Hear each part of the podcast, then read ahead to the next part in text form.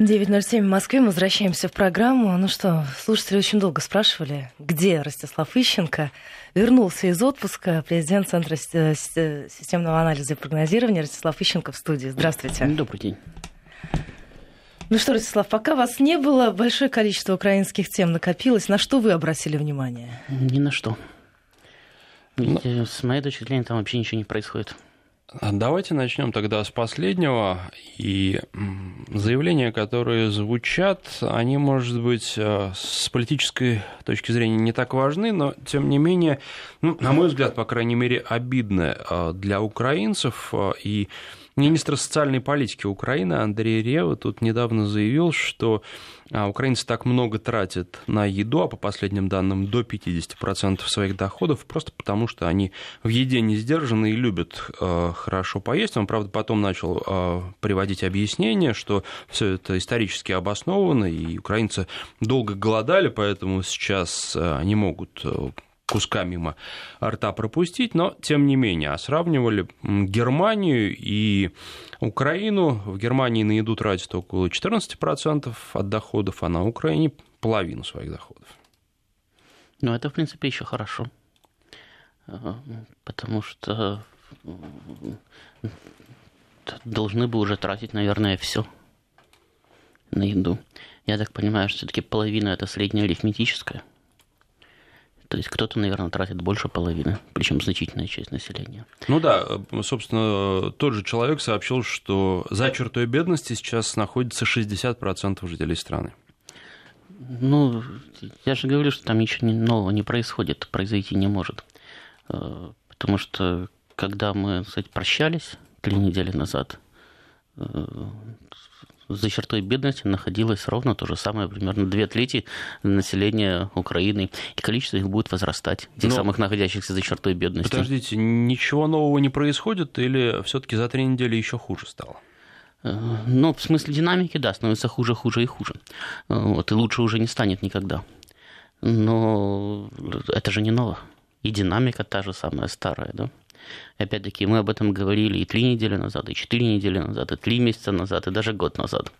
Э, тут не надо быть великим пророком. При слове Украина можно сразу же говорить, будет хуже. И вы не ошибетесь. А вот в это будет хуже входит визовый режим с Россией или нет? Ну, в это будет хуже может войти даже война с Россией.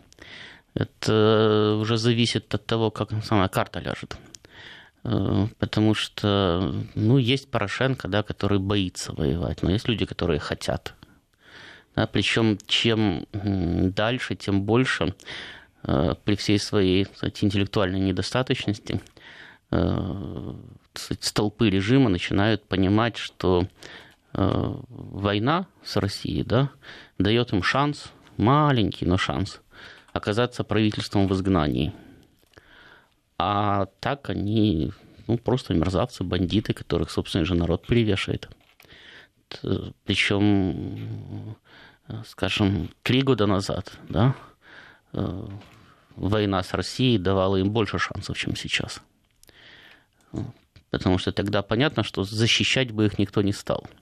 Но принять на какой-то там чужой территории бы приняли, если бы они бы развязали бы войну, а потом бежали бы быстренько. Вот. Э, сейчас, конечно, им хуже, потому что они, кстати, успели продемонстрировать не только свою преступность, но и э, бессмысленность работы с ними, то есть э, свою профессиональную непригодность. Поэтому сейчас у них значительно меньше шансов, что их кто-то где-то примет, кстати, обогреет, сохранит на будущее. Да? Но, тем не менее, такие шансы есть все равно в любом случае. А вы считаете, народный гнев на Украине возможен или э, нынешние власти, если все будет заморожено э, с точки зрения каких-то э, внешних воздействий на Украину, могут существовать сколь угодно неопределенно долго? Ну, понимаете, народный гнев – это, кстати, уже факт. Он не просто возможен или невозможен, он существует. Ведь мы же живем, кстати, в такое прекрасное время, да, когда информация получается не только в режиме реального времени, но доступ к ней э, э, существует практически у каждого грамотного человека, у которого есть компьютер и доступ к интернету. Да? То есть сейчас не надо э, значит, э, обладать специальными там, организациями, структурами, академическими институтами, которые будут вам по всем правилам проводить социальные опросы. Достаточно полистать просто страницы в социальных сетях да, граждан Украины. И вы понимаете, что даже люди, которые этот режим к власти приводили, даже люди, которые до сих пор сказать, считают, что ну, в целом они поступили правильно, только политиков не тех подобрали, да, даже они, в общем-то, конкретных людей да, ненавидят. Э, то есть этих вот конкретных, как я уже сказал, столпов режима, да, опору его и надежду. Э, а что касается реализации этого народного гнева, так никто не знает, когда и как это происходит и почему. Э, потому что даже такой великий, э, без кавычек, великий политтехнолог, как Владимир Ильич Ленин, да, в шестнадцатом году, в конце шестнадцатого года писал о том, что его поколение не увидит революции в России – ну, на тот момент, если я не ошибаюсь, ему было 48 лет. Достаточно молодой человек считал, что э, революция в России невозможна. А уже меньше, чем через полгода эта революция произошла. Вначале февральская, а потом, собственно, он уже сам организовывал Октябрьский переворот. Ну, значит, хотя вторая половина 16 года с точки зрения наблюдателя, причем ангажированного в политику наблюдателя, да, не просто человек, который жил в Швейцарии, да, значит, отдыхал и развлекался, и вообще не интересовался тем, что происходит в России. Это был человек, ангажированный в русскую политику, ею интересующийся, ею занимающийся, пытающийся на нее влиять и влиять активно. Тем не менее, он считал, что его э, э, деятельность по раскачиванию внутренней ситуации плоды при его жизни не принесет. Вот. А буквально через каких-то там 3-4 месяца э, страна пошла в разнос. Поэтому сказать, когда произойдет взрыв, никто не может. И произойдет ли он, опять-таки, на нашей жизни. Да? Но э, независимо от того, взорвется Украина изнутри, взорвется ли Украина изнутри, да, она как государство не жизнеспособна. Она отличается от Российской империи образца 16-17 года тем, что у империи был внутренний ресурс, достаточный для поддержания своего существования веками и тысячелетиями. И не произойди вот этот взрыв народного недовольства, да, э, она могла продолжать существовать и сегодня, и завтра, и послезавтра, и еще тысячу лет подряд. А у украинского государства вот этот вот ресурс внутренний, да, он не просто выработан, он разворован. Э, просто отсутствует основы государственных, да, отсутствует экономика, отсутствует возможности ее восстановления или воссоздания своими силами. За счет этого, собственно, происходит то, с чего мы начинали, да, э, повальное обнищание народа. Но обнищание народа, это же касается не только людей, да, это касается и государства, это касается государственного бюджета, это касается государственных возможностей финансировать свои расходы. Понимаете, если вы управляете нищими, но бюджет у вас богатый, то вам все равно, по большому счету, нищие они или не нищие.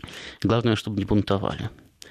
А вот если у вас в бюджете тоже одни, самые одни только дырочки, как на знамени вашего величества после Великой Победы, да, то в таком случае государство существовать не может.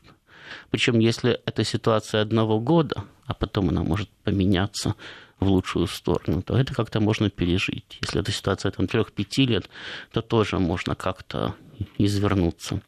А если это навсегда, то есть, если вы понимаете, что без внешней поддержки вы уже не в состоянии восстановить вот эти основы государственности, а внешнюю поддержку вам никто не окажет, ну, извините, умерла, так умерла. То есть тогда уже вопрос заключается не в том, что произойдет, а в том, когда произойдет. Таки это может быть интересно или даже актуально с точки зрения жизни конкретного человека, для которого не только десятилетия, но даже годы, а зачастую и месяцы важны. Да? Но с точки зрения истории это вообще не имеет никакого значения. То есть с точки зрения исторической, с точки зрения политической, мы можем считать, что Украина уже не существует. И рассматривать ситуацию в перспективе, да, о том, что, собственно, надо делать после нее, вместо нее, за пределами существования вот этого образования. А, у нас последние новости по поводу Михаила Саакашвили. Он сможет въехать на Украину только с визой. На ваш взгляд, как в, этом, в этой истории будет развиваться ситуация? И поддержит ли его США в этом стремлении вернуться на Украину? Соединенные Штаты, э, это, кстати, начиная с вашего последнего вопроса, да, э, поддерживает Саакашвили в том смысле, в каком кстати, э, это сказать, привыкли формулировать наши слушатели, да, и, безусловно, не будут. То есть не будут выступать американские политики и говорить, ай-яй-яй-яй-яй, как нехорошо, верните Саакашвили паспорт. Значит, но э, тот факт, что Саакашвили выехал из Соединенных Штатов, а потом въехал в Польшу по аннулированному украинскому паспорту, уже свидетельствует о том, что, в общем-то, Запад просто открыто и нагло проигнорировал действия Порошенко. Ну, потому что Украина сообщила, что Саакашвили бездомный, безработный, беспаспортный, его надо утопить в пруду. Он прекрасно катается по документу, который с точки зрения украинского государства не существует. Он аннулирован. Видите, это все равно, что мы с вами возьмем бумажку какую-нибудь, да, просто в клеточку, в линеечку, напишем на ней от руки заграничный паспорт, и будем по этой бумажке ездить везде на границе показывать, нас будут пропускать где угодно. Да? А, ну там где-нибудь можно еще написать виза, там шенгенская виза, американская виза там, и так далее. Ну вот э, с точки зрения международного права паспорт Саакашвили вот такая бумажка в клеточку или в линеечку. Да? Тем не менее он по нему ездит, его пропускают всюду. Да? Значит, это свидетельство о том, что Запад косвенно его поддерживает. Вернее, не так поддерживает его, как, в общем-то, дает понять Порошенко, что э, Петром Алексеевичем уже в принципе не интересуются, Петром Алексеевичем в принципе пренебрегают, потому что подобного рода действия, да, они должны получать соответствующую реакцию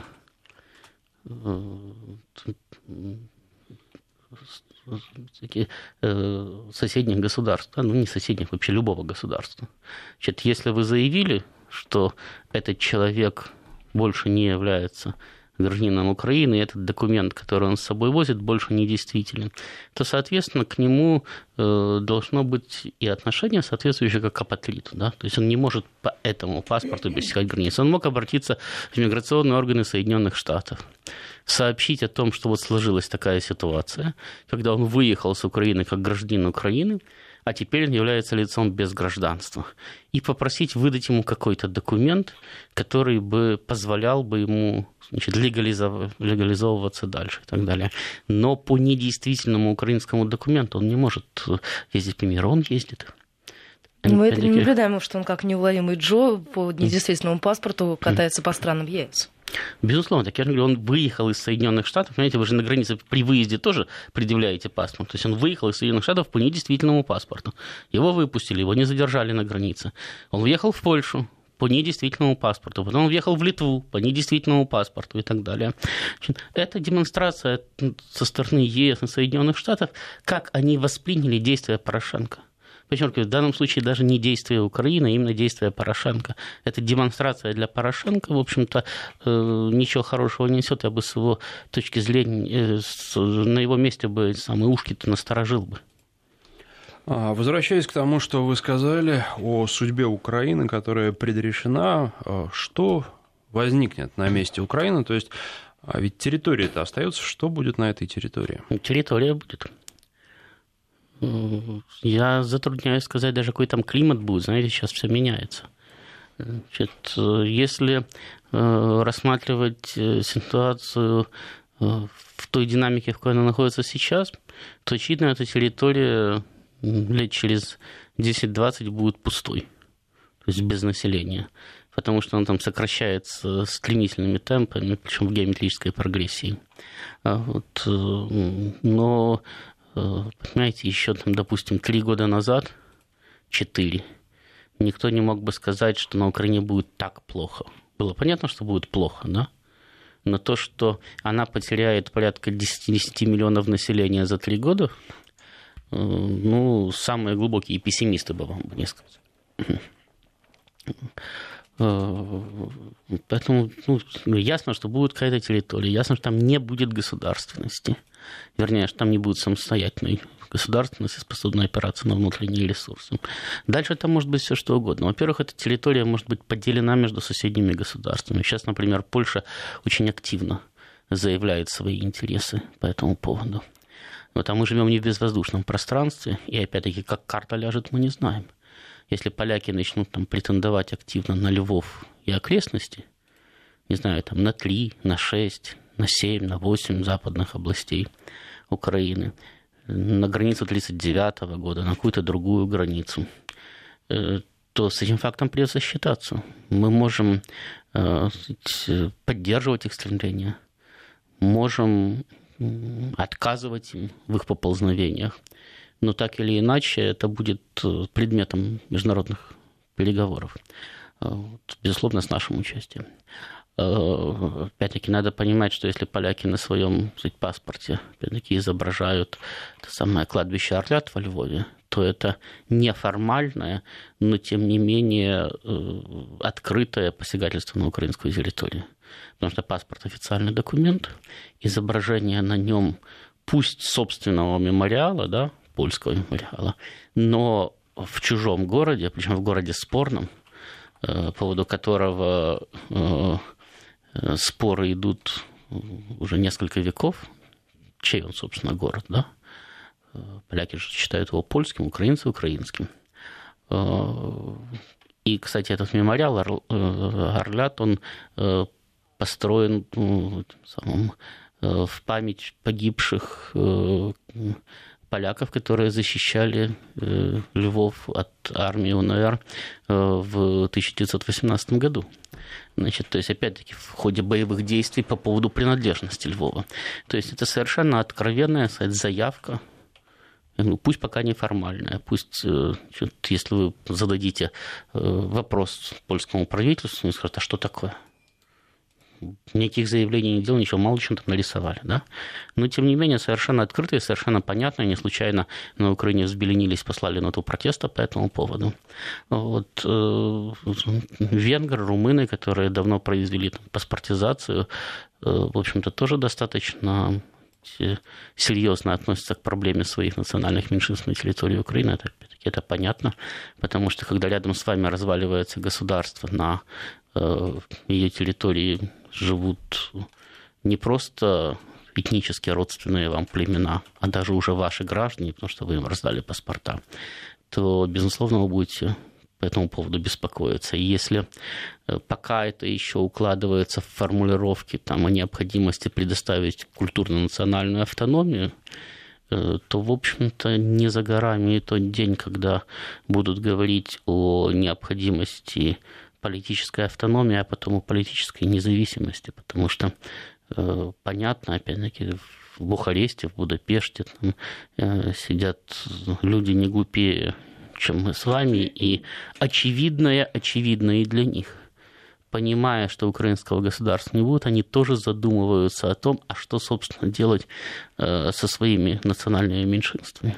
Безусловно, опять-таки, это будет огромная российская проблема, потому что там даже сейчас под страшным давлением несколько миллионов человек идентифицируют себя как русских при том, что по-русски говорят, то есть русский язык родной порядка 86% населения, как показал опрос Гэллопа, который проводился, по-моему, еще в 2012 или в 2011 году. Или даже раньше, по-моему, даже в девятом, не помню сейчас точно когда, но это не суть важно. Да? Э, тем более это пограничная территория, тем более это открытая граница, тем более, что это не китайцы, не монголы – не индонезийцы да, и даже не немцы. То есть это люди, которых при пересечении границы не отличишь.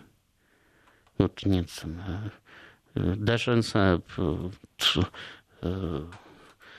представители там, кавказских народностей, да, когда они перемещаются за пределами своего региона, очень легко отличить от местного коренного населения – харьковчанина, киевлянина, днепропетровца от э, петербуржца или москвича отличить практически невозможно. То есть это миллионы людей, у которых паспорта не проверишь если они пересекут границу. Опять-таки, это будет российская проблема очень большая, потому что, с одной стороны, их нельзя просто выбросить и забыть, а с другой стороны, любое обустройство Украины э, – это огромная нагрузка на бюджет, просто огромная. Что с этим делать, пока непонятно. То есть, как э, Конечно, идеальным был бы вариант, да, о котором говорили давным-давно, что э, нейтральное, дружественное по отношению к России украинское государство устроило бы Москву полностью. Да?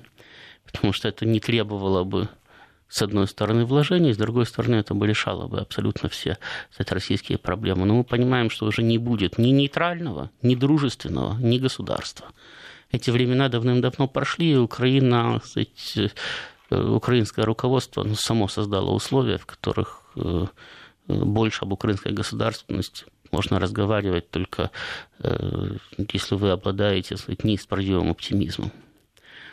Значит, каким образом сейчас эту проблему решать? Не ясно. Ну, например, вот в Сирии же тоже не ясно, что будет после войны. Потому что, да, там есть э, Асад, э, который сейчас восстанавливает контроль над большей частью сирийской территории. Понятно, что он будет контролировать 60, может быть, даже 70% территории. Но понятно, что останутся курды – которые сейчас контролируют уже там, порядка 30% территории Сирии, которые никуда уходить не собираются и которые не настроены жить так, как они жили до вот этой гражданской войны. Понятно, что там все равно останутся... Да, хорошо, продолжим после... Продолжим после новостей. 9.35 в Москве. Мы возвращаемся в программу. Я напоминаю, у нас в гостях президент Центра системного анализа и прогнозирования Ростислав Ищенко. Ростислав, вот слушатели очень активно спрашивают. Я смотрю и на СМС-портала такие сообщения появляются, и в WhatsApp. А вот эта конструкция нынешней украинской власти, она доживет до выборов 2019 года президентских? Думаю, что нет, но опять-таки Владимир Ильич считал, что на его памяти при его жизни революция не произойдет, она произошла через полгода. Значит, э, эта конструкция, она вообще должна была исчезнуть уже давно. Но видите, пока каким-то образом существует. Э, тут ее вроде бы уже нету, да? То есть на самом деле украинское государство это виртуальная реальность. Э, у него нет реальной возможности существовать уже больше двух лет как. Но оно каким-то образом существует. Да, так вот, возвращаясь к вопросу о том, что там дальше, да, э, вот помимо там курдов, да, помимо правительства Асада, там еще есть оппозиция. И ну, всем понятно, что так как до гражданской войны Сирия уже жить не будет. Э, каким-то образом да, будут вестись переговоры. Причем переговоры будут вестись не только внутрисирийскими силами, да, но за столом переговоров формально и неформально будут присутствовать и Соединенные Штаты, и Иран, и Саудовская Аравия, и Россия, и Турция. В общем, все заинтересованные лица. Да? И, конечно, все будут говорить о том, что сказать, Бог справедливости, сирийский народ хотят того, или хотят другого. Но на самом деле за всем этим будет стоять, а нам выгодно так, а мы хотим таким образом и так далее. Ну, допустим, по объективным причинам, да, России на самом деле выгодно стабильное сирийское государство с Асадом. Любое, неважно какое. Значит, и то, что там будет рано или поздно стабильное сирийское государство с Асадом, в этом никто не сомневается. Да? По крайней мере, на сегодня это понятно уже. Э, но, повторяю, там будет идти очень сложная и длительная международная торговля. Вот то же самое будет и по поводу Украины. То есть для начала всем заинтересованным игрокам придется признать, что Украины не будет. По крайней мере, ее не будет в том виде, в каком она существовала. И даже ее не будет в том виде, в каком ее пытались сцепить при помощи, ну, скажем, Минских соглашений. Да? То есть уже ее не будет там ни федеративной, ни конфедеративной, никакой другой в рамках тех э, конституционных норм, которые э, сформировали сегодняшнее украинское государство. Там надо будет создавать, воссоздавать экономику, воссоздавать нормальные условия для жизни, воссоздавать гражданское общество, воссоздавать государственные структуры. Значит, там очень много заинтересованных стран. Не считая всех приграничных, включая даже Белоруссию значит, и Турцию. Я уже не говорю там о России, Венгрии, Румынии, Словакии, Польше. Да? Но и ЕС как структура в этом заинтересованы, Германия в этом заинтересованы, Соединенные Штаты в этом заинтересованы. И рано или поздно, то есть когда все признают, что вот, вот это то, что есть, да, оно уже полностью себя отыграло, его уже никак нельзя использовать, да, из него уже никакой капли пользы больше уже никак не выжмешь. Значит, э, все сядут за стол да, и будут договариваться о том, что же с этим делать. Поскольку к тому времени центральное украинское правительство может существовать только в мечтах, ну, то есть могут быть люди, которые будут называть себя центральным правительством, но на самом деле там уже сейчас по-хорошему надо договариваться сразу с несколькими правительствами. Да? Причем я имею в виду не только правительство в Киеве, в Донецке и в Луганске, на самом деле там надо договариваться еще с несколькими неформальными сказать, баронами, да, местными князьями, которые, по сути дела, контролируют территории. Проблема их формализации, опять-таки, это только дело времени. С ними придется договариваться, но в первую очередь надо договориться между собой, потому что точно так же, как, допустим, в Сирии Россия заинтересована в существовании стабильного сирийского государства с Асадом, ну или с любым преемником Асада, потому что Асад не вечен. Ну, то есть, во всяком случае, с тем режимом, который сейчас существует в Дамаске. Может быть, трансформирован, но с тем же самым. Точно так же на Украине Россия заинтересована в том, чтобы там было э, государство или территория э, значит, э, более или менее стабильная и э, дружественная по отношению к России и чтобы все, вот эта вот стабильность и дружественность да, были восстановлены как минимум не на российские деньги. И чтобы за это еще кто-то заплатил. Желательно. Это очень сложно организовать. Вполне возможно, что частично или даже полностью придется платить и самим. Но в таком варианте, значит, с моей точки зрения, да, если уж оплачивается восстановление каких-то территорий, да, то бессмысленно платить за то, чтобы там потом опять оказался враждебный режим. Тогда речь может идти об интеграции этих территорий полностью или частично в состав России э, там, в более или в менее длительной перспективе. Собственно, э, э, этот, неизбежность такого процесса показывает судьба Абхазии и Южной Осетии. Они заявлены как независимое государство, их независимость признана Россией, но тем не менее по факту это э, территории, которые так или иначе ну, полностью зависят в экономическом, и э, в политическом плане от Российской Федерации. И если волею судеб, да, потому что осетины, по сути, разделенный народ, Северная Осетия находится в составе России, Южное независимое государство, Осетия заинтересована в интегрироваться в Россию, да, потому что тогда в рамках российской государственности восстанавливается единство осетинского народа то Абхазия в такой интеграции совершенно не заинтересована. И поэтому э, позиции Цинвала и Батуми, они совершенно разные по в этом вопросе. Да? Хотя вроде бы и там, и там дружественные по отношению к Москве режим. То же самое можно будет сказать об украинских территориях. Мы совершенно не знаем, да, в каком городе какой режим будет существовать потом, да, и э, какие у него будут интересы по отношению к э, Российской Федерации. Потому что даже в Донецке, в Луганске, да, надо понимать, что за вот эти 3-4 года там формируются собственные структуры, пусть квазигосударственные, да, но собственные структуры. Э, люди в эти структуры интегрированы, помимо того, что у них есть какие-то сказать, э, э, абстрактные взгляды, да, они еще и являются заложниками чисто конкретного материального интереса своего.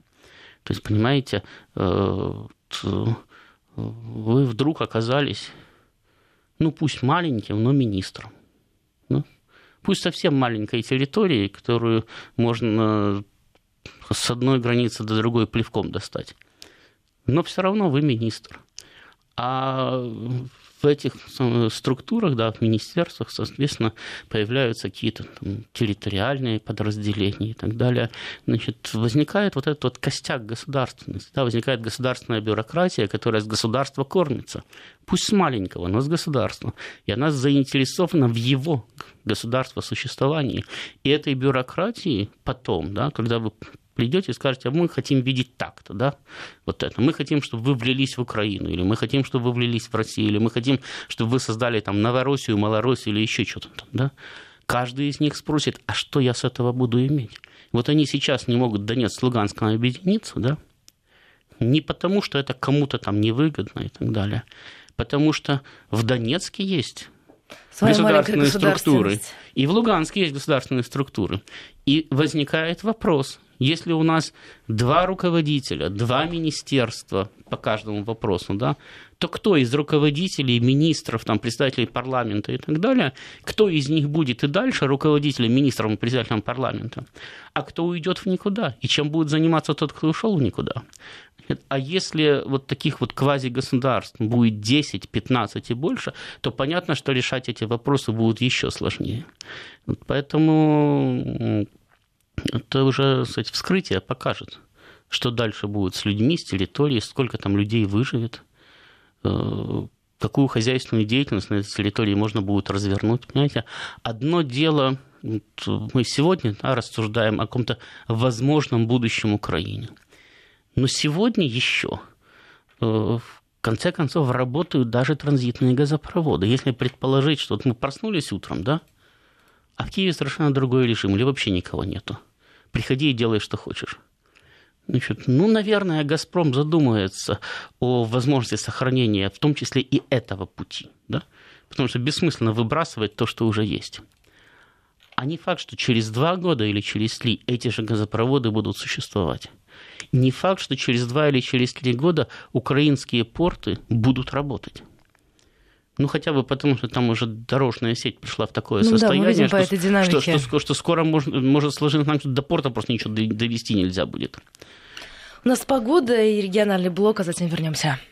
9.48 а в Москве. Президент Центра системного анализа и прогнозирования Ростислав Ищенко в студии. И когда мы говорим о будущем Украине, а Украины, вы говорите, что... Я говорю, что у нее нет никакого будущего. Никакого будущего нет, и не совсем понятно, что будет на этой территории. С другой стороны, а посмотрите, сейчас э, готова железнодорожная ветка в обход Украины, она может заработать она заработает. В Не может, а году. а заработает. И получается, что э, все-таки прогнозы есть, причем и по времени, наверное, уже не так много, судя по всему, наши аналитики дают тому, что сейчас называется Украиной.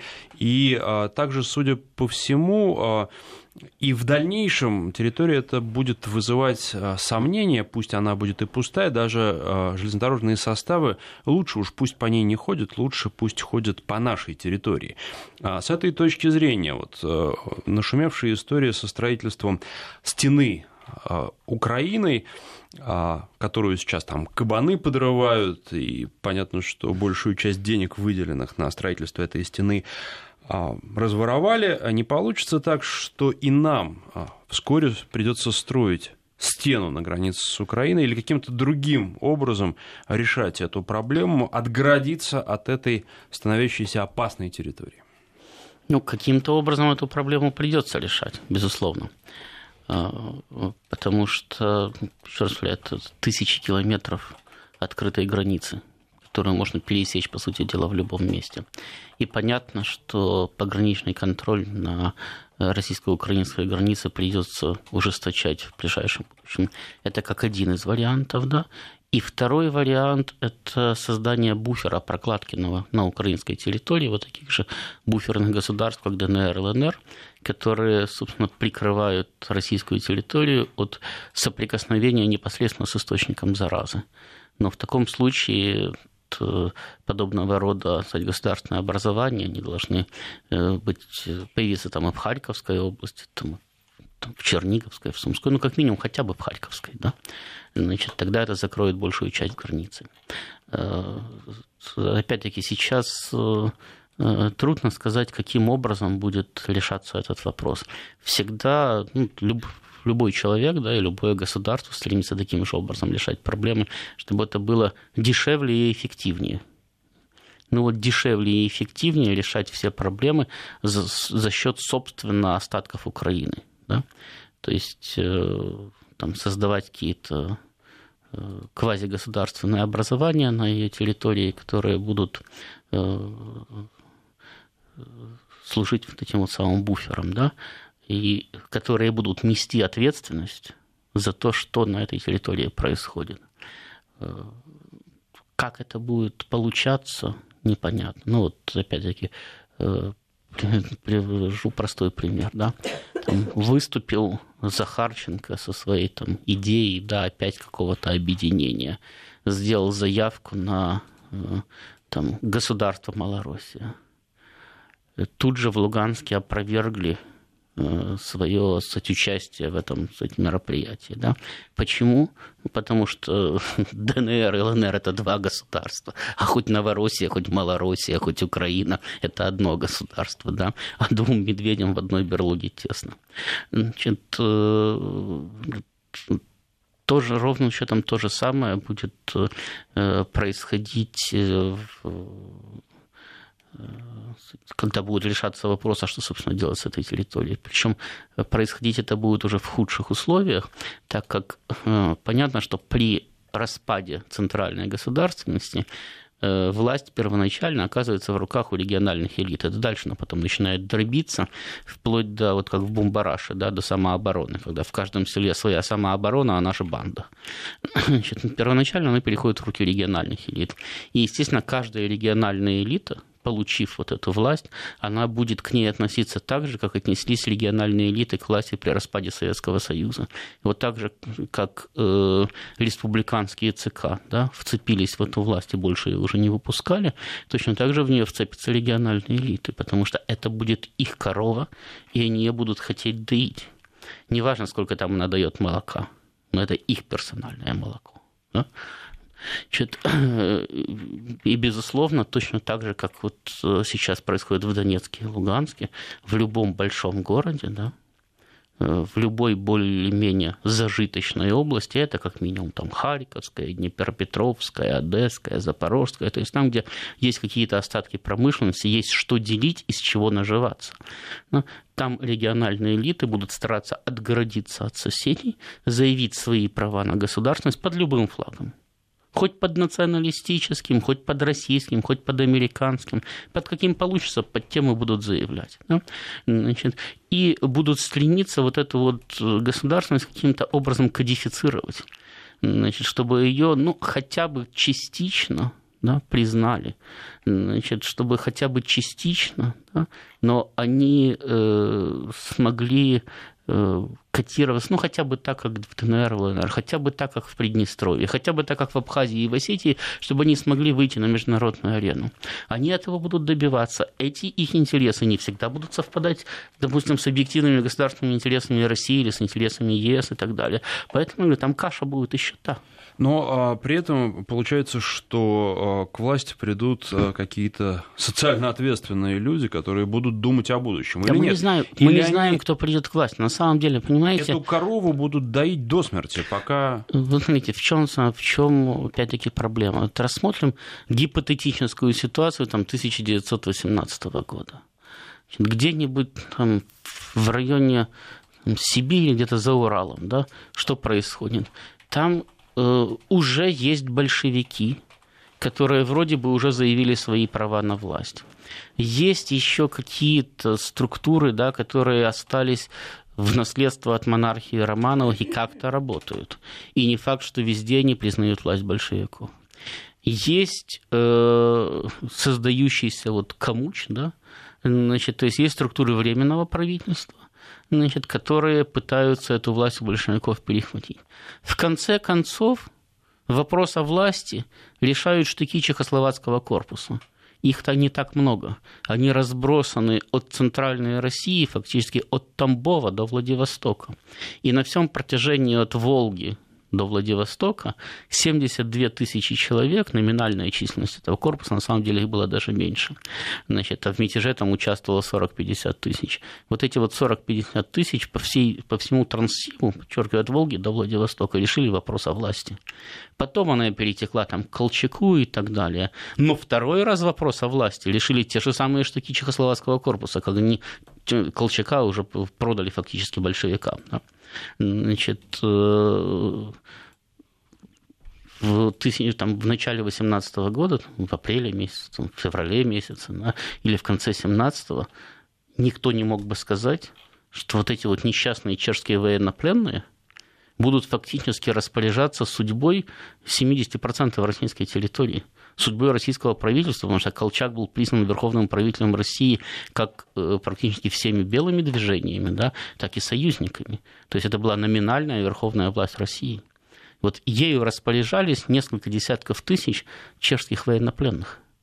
Ну да, вооруженных, там, э, одетых в русскую форму, но тем не менее это бывшие чешские военнопленные, находящиеся на чужой территории, на территории, где десятки миллионов вооруженных людей значит, бывшей российской императорской армии. Тем не менее, они решали этот вопрос. То же самое будет происходить на территории Украины. Будут какие-то местные элиты, да, которые будут по наследственному праву заявлять права на власть, и будут какие-то местные бандиты, которые будут пытаться эту власть захватить вооруженным путем.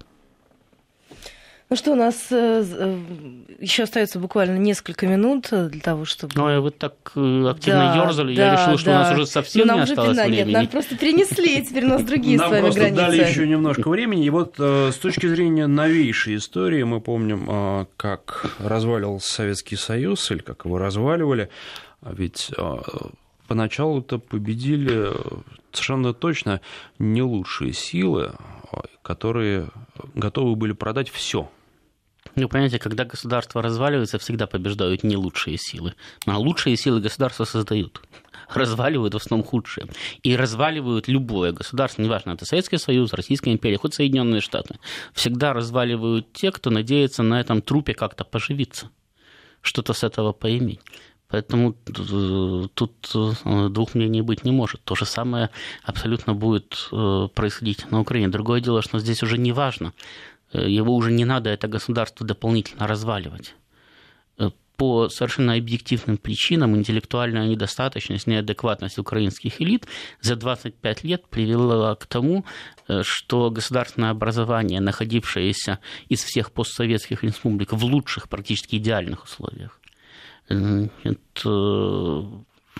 пришло к стадии, в которой говорить о государственности украинской можно только с точки зрения так сказать, политкорректности и интересов Российской Федерации. То есть если бы э, наши интересы сегодня не диктовали бы необходимость сохранения хоть какой-то украинской государственности, а там кстати, время покажет, что делать дальше, да, то мы бы уже сейчас бы не говорили бы о том, что украинское государство существует, его на самом деле уже нет. Ростислав, спасибо большое. До встречи через неделю в этой студии в программе «Утренний пятничный».